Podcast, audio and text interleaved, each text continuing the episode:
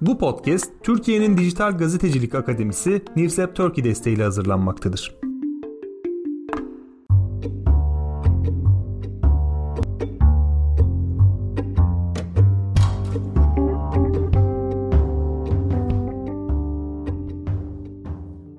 Herkese merhaba. Avrupa Medyası'nın ikinci bölümüne hoş geldiniz. Ben Akın Art, Seda Karatabanoğlu ile birlikte Newsep Turkey'nin desteğiyle hazırlanan Avrupa Medyası'nın ikinci bölümünde karşınızdayız. Bir önceki programda konumuz kamu yayıncılığıydı. Avrupa'daki kamu yayıncılığı örnekleri üzerinden kamu yayıncılığının tartışmalarına, gerekliliğine ve bu doğrultuda geleceğine dair bir dizi laf etmeye çalışmıştık. Bu programda da sık sık bitmek üzere olduğu, giderek güç kaybettiği söylenen basılı medyayı ele alacağız ve Avrupa ve Fransa'daki örnekleri üzerinden basılı medyanın geleceğine ve bugününe dair bir değerlendirme yapmaya çalışacağız. Ben sözü ilk önce Fransa'daki durumu anlatması için Seda'ya bırakayım. Merhaba herkese. Programa giriş olarak kısaca gazetelerin günümüzdeki halini alana kadar geçtiği süreçlerden bahsetmek istiyorum. İletişim bilimleriyle ilgilenenlerin de aşina olduğu üzere gazeteler aslında 17. yüzyılda ortaya çıkıyor. 14. yüzyıla kadar bir geçmişi var ama aslında bu haberleşme ve mektuplar tarzında görülebiliyor. 18. yüzyılda gazete çıkaran ülkelerin sayısı artıyor ve 19. yüzyıla gelindiğinde sanayi devrimi ve teknolojik yeniliklerin de etkisiyle gazeteler genişliyor ve geniş bir coğrafya yayılıyor ve daha fazla insana ulaşıyor. Aslında Fransa'da da basılı medya tarihi buna paralel olarak ilerliyor. 19. yüzyıla kadar gazetelerin okur kitlesi soylular, ticaret ve zanaatla uğraşan meslek grupları iken 19. yüzyılda okur kitlesi kitlesine çok büyük bir genişleme oluyor. Paris'teki e, günlük gazete tirajlarına ulaştım bu araştırmayı yaparken. 1800 yılında 36 binken 1845'te 150 bine, 1860'ta yani tam bir yıl sonra 1 milyona, 1919'da ise 2 milyona ulaşıyor gazete tirajları. Tabii ki bu dönemde gazete basmak ve ülke çapına dağıtmak için baskı ve nakliyeye dair teknolojik olanakların gelişmesiyle de ilintili bu durum. Aslında Fransa'da basılı yayının gelişmesindeki diğer bir etkense 2. Cumhuriyet ve 3. Cumhuriyet arasında 3. Napolyon'un hükümdarı olduğu bir ikinci imparatorluk dönemi var. Bu imparatorluğun çöküşü sonrası yeniden Cumhuriyet rejiminin kurulmasıyla ve eğitim yasasının kabul edilmesiyle potansiyel basın kitlesi büyük oranda genişliyor. Okur kitlesine yeni toplumsal katmanlar oluşuyor. Küçük burjuvazinin ardından işçi sınıfına kadar e, aslında gazeteler ulaşıyor. Okur kitlesinin genişlemesi e, çok daha fazla sayıda gazeteyi çok daha ucuza satmaya mümkün kılıyor. Böylece bilginin ve siyasi fikirlerinin yayılmasını önceleyen gazetelerden farklı olarak aslında günümüze benzeyen tarzı bir gazete, günlük gazete ortaya çıkıyor. Gazete yöneticileri öncelikle geniş kitlere ulaşacak popüler içerikler seçiyor ve satışları arttırarak satışlardan ge- reklam geliri elde etmeye çalışıyorlar. 1920'lerin başında ise e, bağımsız olarak tiraj rakamlarına ihtiyaç duyuyor reklam verenler ve tirajları ölçmek için metrik bir sistemin gerekli olduğunu düşünüyorlar. Bu dönemde Marcel Busson diye bir girişimci tirajları medya kurumlarından bağımsız olarak ölçmek için bir girişimde bulunuyor ve günümüzde Türkçe'ye basın ve medya tirajları ittifakı olarak çevirebileceğimiz günümüzde de tirajları ölçen ve reklam verenler için bu hizmeti sunan bir sivil toplum kuruluşu haline alacak bir kurumun ilk adımlarını atıyor. Bu kurum hem süreli basılı yayınları hem de dijital yayınları detaylı olarak tiraj bilgilerini web sitesine yayınlıyor. Şimdi biz e, düzenli olarak podcast içeriği ürettiğimiz için sesli medyada podcast tirajda var mıdır diye baktım var ve gerçekten çok müthiş rakamlar o tirajlar. Umarım bir gün Türkiye'de de böyle rakamlar görebiliriz. Peki neden tirajlara ihtiyaç duyuyoruz? Basılı gazete neden bu kadar tirajla paralel olarak anılıyor? Çünkü kitle ölçümü medya pazarlamasına çok önemli bir kriter ve şeffaf yapılmış bir medya ölçümü kurumların ihtiyaçlarını görmesini sağlıyor. Kendilerine duyulan ilgiyi tespit edebiliyor. Bu ilgi doğrultusunda yayınlarına yön verebiliyor. Tabii ki kendi yayın politikası çerçevesinde ve kendilerini rakipleriyle e, karşılaştırma imkanı yakalayabiliyor. Biraz günümüzdeki tiraj verilerinden bahsetmek istiyorum. 2021'deki tiraj verileri ne baktığımızda gazete ve dergilerin dijital versiyonundaki tirajların 2020 yılına göre %19,2 arttığı görülüyor Fransa'da. Dijitaldeki bu tiraj artımı aslında basılı yayındaki düşüşü biraz dengeliyor. Basılı yayındaki düşüşün sebebi olarak Covid salgını görülüyor. Çünkü 2021 yılı hala Fransa'da sokağa çıkma yasaklarının çok büyük oranda uygulandığı bir yıldı ve böyle olunca da birçok gazete aslında satış noktasına Türkiye'de nasıl denir gazete bayine ulaşamıyor. Teknik aksaklıklar yaşıyor ve bu yüzden belli yani basılı yayındaki düşüşlerden bir sebebi olarak da salgın gösteriliyor. Yani bu verilere dair yapılan analizlerde. 2021 yılında 1.48 milyar basılı ve 417 milyon dijital olmak üzere toplamda 1.9 milyar gazete kopyası aslında basılı yayın kopyası satılıyor genel olarak. Bu çünkü içine dergiyi ve tüm süreli yayınları da alıyor. Bu rakam yani 1.9 milyar kopya 2021'e kıyasla 2.9 virgüllük bir düşüş demek. Tabii ki bu düşüşün içine dediğim gibi basılı yayınlardaki düşüş olarak değerlendiriliyor. En başında söylediğim gibi dijitaldeki artış basılı yayındaki düşüşü dengeliyor. Bu denge olarak da dijitaldeki abonelik modelleri gösteriliyor. Örneğin Le Monde'un 445 bin, Le Figaro'nun 347 bin, Spor gazetesi, günlük spor gazetesi, L'Equipe'in 214 bin, Liberation'un 90 bin ücretli abonesi var. Biraz basılı gazetelerin tirajlarından bahsedecek olursam, Le Monde'un yıllık 2021 bazında 99 milyon, L'Equipe'in 88 milyona yakın, Le Figaro'nun 77 milyon, Liberation ise 3,5 milyon milyon yıllık tirajı var. Yani bunlar çeyrek bazlı yayınlanıyor.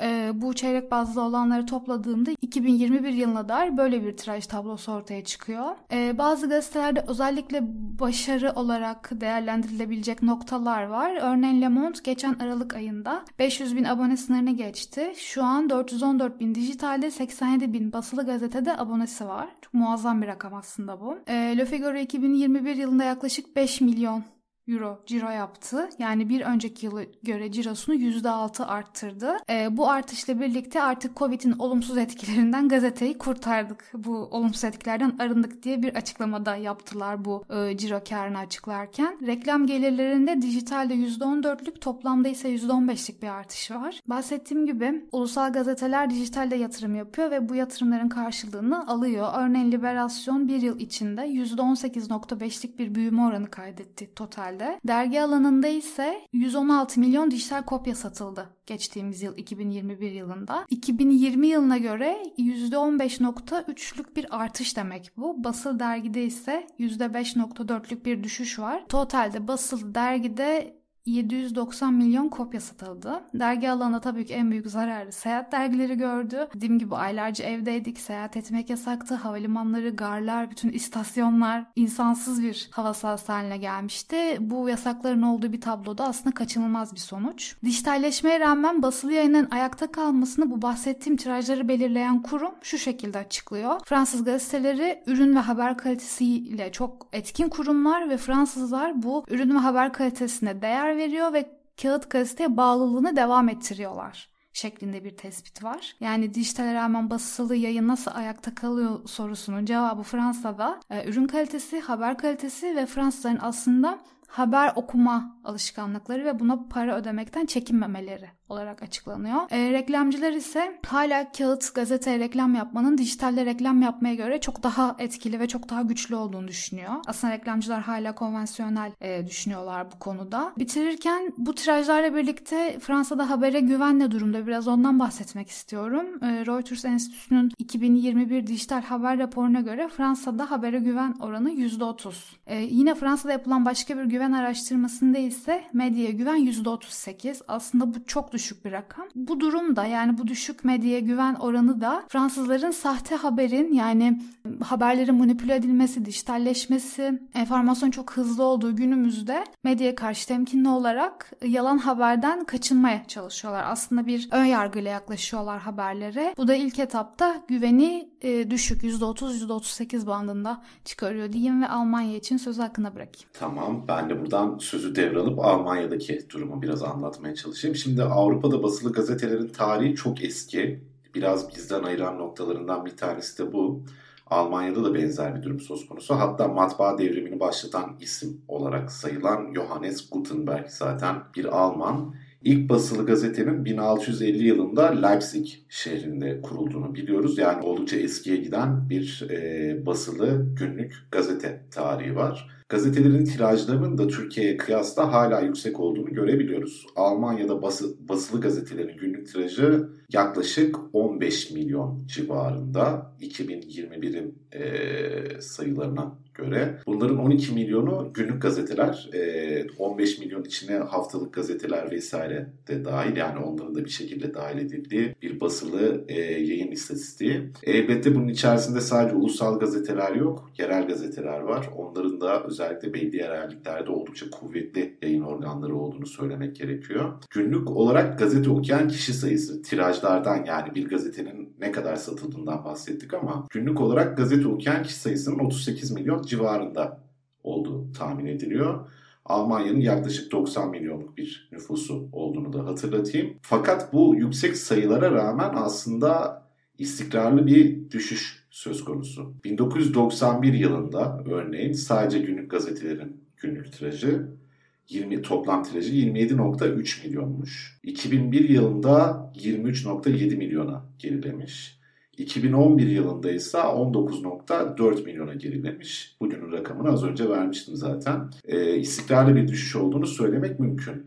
Fakat bu istikrarlı düşüşün Türkiye ile örneğin kıyasladığımızda çok daha yavaş bir düşüş olduğunu görüyoruz. Türkiye'de günlük gazetelerin toplam tirajı 1 milyon 796 bin 806 civarındaymış 2020 için e, hesaplanan bir sayı bu. Bunda birden fazla faktörün ben etkili olduğunu düşünüyorum. Bunlardan bir tanesi Türkiye'de konvansiyonel medyaya diyelim güvenin oldukça hızlı bir biçimde özellikle son 10 senedir düşmesi. Bunun da gazetelerin okunmasına da bir etkisi oluyor. İkincisi elbette haber okuma alışkanlıklarımızın değişmesi. Zaten Bugün bu programı yapmamızın sebeplerinden biri de aslında bunu tartışmak. Bütün dünyanın dijitale kaydığını söylüyoruz. Fakat bütün dünya dijitale aynı hızda kaymıyor. Evet kayıyor. Almanya için de bu durum söz konusu. Sedan'ın aktardığına göre Fransa için de söz konusu oluyor. Fakat bizden daha yavaş kayıyorlar. Bunun bir sebebinin ben Türkiye'nin farklılaşması anlamında da nüfus dağılımı olduğunu düşünüyorum. Almanya'da nüfusun %18,27'si 65 yaş üstü kişilerden oluşuyor. %42.2'si ise 40 yaş üstü kişilerden oluşuyor. Yani günlük gazete okumayı alışkanlık haline getirmesi mümkün bir gençlik döneminden geçen toplamlar bunlar. Türkiye'de 65 yaş üstü nüfusun oranı 2020'nin sayılarıyla söylersek %9.5, 40 yaş üstü de işte %39'a yakın bir e, sayı yapıyor. Bunun da ben tüketim alışkanlıklarının bir tarafta daha kolay bir tarafta daha zor değişmesine bir katkı sağladığını açıkçası düşünüyorum. Bir diğer durum da şu aslında çok eski bir basılı gazetecilik geleneğine sahip olduğu için Almanya ve Avrupa genel olarak oldukça köklü bir alışkanlık olduğunu da bunu görüyoruz. Yani bir şey ne kadar eskiyse, bir kurum ne kadar eskiyse, bir alışkanlık ne kadar eskiyse ortadan kalkması, değişmesi, dönüşmesi de bir o kadar zor oluyor. Bunu aslında Avrupa'daki üniversite kurumlarında da görebiliriz. Yani zaman zaman Avrupa üniversitelerindeki bazı yerleşik durumların mesela kadınların üniversitelerdeki e, öğretim görevli oranı gibi vesaire şeylerin tahmin edilenden düşük olması aslında bu kurumların çok eski ve yerleşik dolayısıyla geleneklerinin ve alışkanlıklarının da çok eski yerleşik ve güçlü olmasıyla alakalı. Burada da benzer bir durumun faktör olarak sayılabileceği kanaatindeyim. Şimdi en çok satan gazeteleri ve bunun e, ölçeğine dair bir fikir vermesi açısından birkaç sayı daha paylaşayım. En çok satan gazete aslında Almanya'yı biraz bilen veya işte uluslararası medyayı biraz meraklı hemen hemen herkesin tahmin edebileceği bir gazete Bild gazetesi. Çok da iyi bir aslında itibarı olmayan ama Almanya'nın hatta Avrupa'nın da en çok okunan gazetesi. Günlük 1 milyon 186 bin 850 kopya satıyor Bild gazetesi ve 7.82 milyon kişiye ulaştığı tahmin ediliyor bu gazetenin. Okurlarının %67'sini erkekler, %33'ünü kadınlar oluşturuyor. Bild sıkça ırkçı, cinsiyetçi vesaire olmakla da eleştirilen bir gazete olduğu için bu sayıyı da paylaşmış olayım. Ve şunu da tekrarlamış olayım. Az önce söyledim ama en çok okunan gazete olmasına rağmen güvenilirlik anlamında çok da dikkate alınan bir gazete olmadığını belirtmiş olayım. Bild'in arkasından Süddeutsche Zeitung geliyor. 280 bine yakın bir günlük kopya satma e, sayısına sahip. Onun hemen arkasından da Frankfurter Allgemeine Zeitung geliyor. 192.770 gibi bir e, sayıya sahip. Bunlar oldukça eski gazeteler. Onu da belirtmiş olayım. Yani 60 senelik vesaire gazeteler olduklarından. Birinci ve ikinci arasındaki makas çok açık. Evet kesinlikle kesinlikle. Yani şu yüzden ama onu da belirteyim. Bir de aslında işte bulvar gazetesi diye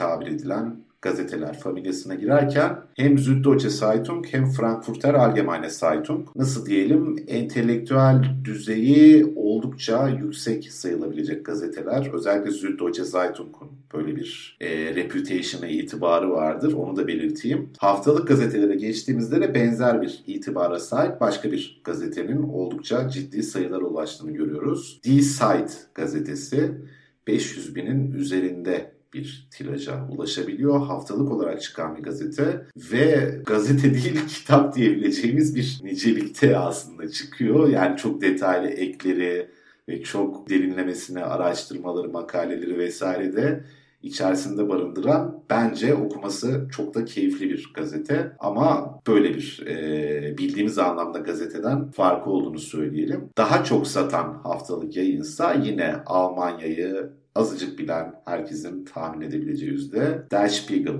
dergisi. Bu da haftalık bir gazete ve 700 bin civarında. Şimdi şunun da altını çizmek lazım. Seda da anlattığı reklam endüstrisinin tercihlerini. Almanya'da reklam endüstrisi neyi tercih ediyor diye baktığımızda elbette bu bütün dünyada da zaten aynıdır. Hepsini tek tek kontrol etmedik ama e, çok istisnası olacağını zannetmiyorum. Televizyon elbette Almanya'da da reklam verenlerin en çok tercih ettiği mecra. Arkasından basılı gazeteler geliyor. 3.3 milyar euroluk bir e, toplam reklam hacmine sahip. Fakat bu daha öncesinde 8 milyar euro civarında bir reklam gelirine sahipken bütün basılı gazeteler bunun zaman içerisinde düştüğünü, ciddi anlamda düştüğünü görüyoruz.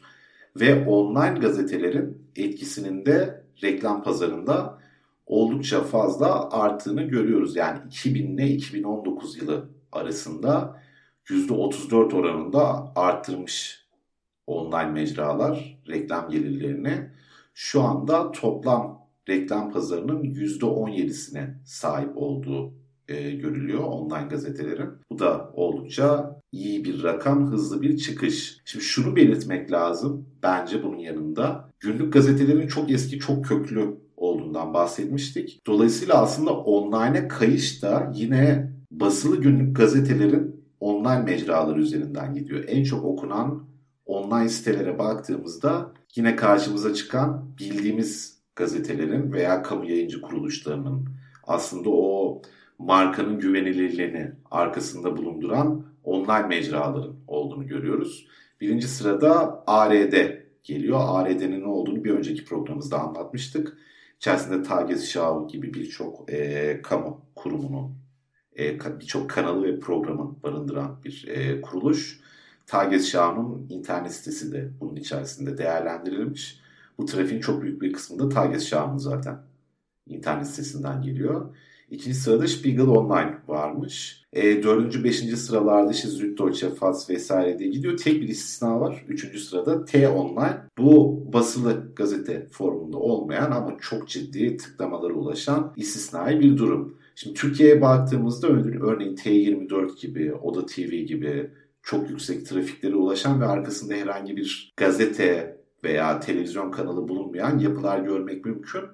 Bu Almanya üzerinde çok istisnai bir durum. T-Online de zaten arkasında çok büyük şirketlerin bulunduğu vesaire bir kurum. Uzun bir hikaye olduğu için geçiyorum. Fakat bunun da bir e, faktör olarak altını çizmiş olayım. Basılı gazetelere güven var mı? Buna evet cevabını ben kendi adıma verebiliyorum. Bu rakamlarda onu gösteriyor zaten. Ben de Reuters Enstitüsü'nün raporundan güven oranlarına baktım bu gazetelerin. Dissite için 10 üzerinden bir puan vermeleri istenmiş katılımcılara güven konusunda. Dissite için bu sayı 6.54 10 üzerinden. Süddeutsche Zeitung için 10 üzerinden 6.54 yine. FATS için Frankfurter Allgemeine Zeitung için 10 üzerinden 6.45 Der Spiegel için ise 10 üzerinden 6.35 şeklinde. Şimdi toparlayacak olursak birkaç şeyi sonucumuzu ben tekrarlamış olayım. Bunlardan bir tanesi Almanya özelinde Fransa'da Seda da zaten benzer bir durum tarif etti. Evet basılı basın bir yandan eriyor fakat bizim düşündüğümüz kadar hızlı erimiyor ve düşündüğümüz kadar yakın bir gelecekte de ortadan tamamen yok olmasını beklemek şimdilik çok gerçekçi gözükmüyor. İkincisi dijital dönüşümün öncülüğünü de büyük oranda bu basılı yayınları çıkaran kurumlar aynı marka kimliğiyle yapıyorlar. Benim aktaracaklarım bu kadar Almanya dersen eklemek istediğin veya sormak istediğin yani bir şey var mı? senin Seda? söylediğin gibi basılı yayın erirken yanına dijitali koyuyor. Yani aynı çatı altında totalde gelir eksilmiyor. Dijitalde bahsettiğim yani Fransa özelliğinde dijitalde çok büyük oranda arttırıyorlar. Yani Le Monde'un 500 bin abone ücretli aboneye ulaşmış olmasıyla Figaro'nun 500 milyon euro ciro yapması ve bir önceki yıla göre %6 arttırmış olması bunlar gerçekten muazzam rakamlar. E, ve bu tirajları ararken de programa çalışırken e, bir anda işte basın ilan kurumuna gittim ve hani Türkiye için bu kadar detaylı bilgi bulabilir miyim diye düşündüm. Ne yazık ki yok. Yani sen de söylediğin gibi Le Monde'un abonelerinin mesleği, yaşı, nasıl bir yerde yaşıyor, köy, kent, kırsal bunlar çok net. Ve bu yüzden de e, okuyuculara dair de içerik üretmek çok e, mümkün. Aslında bu okuyucunun da lehine olan bir şey bu kadar derinlemesine veriye sahip olmak. Yani topluluk yöneticiliğinin de aslında gelişmiş olduğunu görüyoruz. Herkes komünitesine dair detaylı bir veri setine sahip ve onun üzerinden de muhtemelen içerik üretiyorlar. Evet. Başka eklemek istediğin bir şey yoksa Yok, istiyorsan kapatabiliriz. 25 dakika civarına gelmişiz. Yavaş yavaş kapatalım. Önümüzdeki programda başka bir konuda Almanya ve Fransa'daki örnekler üzerinden tartıştığımız başka bir konuda görüşmek üzere. Hoşçakalın. Görüşmek üzere. Hoşçakalın.